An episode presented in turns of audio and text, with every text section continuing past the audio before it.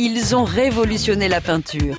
Monet, Manet ou Renoir, les œuvres des impressionnistes sont principalement exposées au musée d'Orsay à Paris. Ah bah, on va pas refaire de l'impressionnisme en 2019, mais euh, la peinture, c'est une longue évolution. Hein, et chaque mouvement s'enrichit des mouvements précédents. Donc on peut encore s'inspirer des impressionnistes pour continuer à travailler aujourd'hui.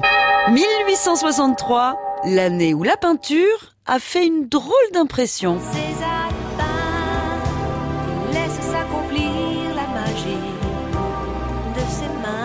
Dans la deuxième moitié du 19e siècle, une invention technique bouleverse les arts, c'est le tube de peinture. Le peintre peut enfin sortir de son atelier et se laisser guider par l'émotion d'une lumière, d'un paysage ou d'une scène de vie. Problème, ce nouveau courant n'est pas vraiment du goût de l'Académie des Arts, l'institution garante de l'art officiel et l'organisatrice du Grand Salon de Paris. Forcément, ces jeunes peintres rebelles en sont totalement exclus. Napoléon III juge le jury trop sévère et ordonne en 1863 la création d'un salon des refusés. C'est une révolution. J'aime beaucoup ce tableau. C'est le déjeuner des canotiers de Renoir. D'emblée, ce tout nouveau salon est moqué par la presse, qui fait passer les peintres pour des guignols.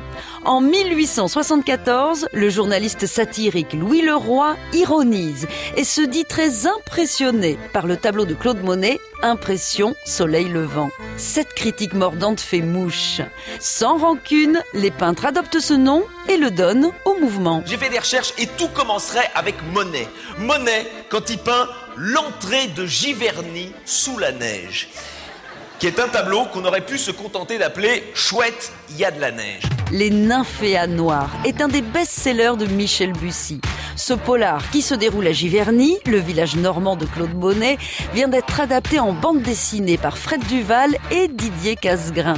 Paris réussit pour cette intrigue impressionniste réalisée sans s'en mêler les pinceaux. On n'arrête pas le progrès. J'aime beaucoup ce tableau. À retrouver sur francebleu.fr. Cherche pas, c'est de l'art.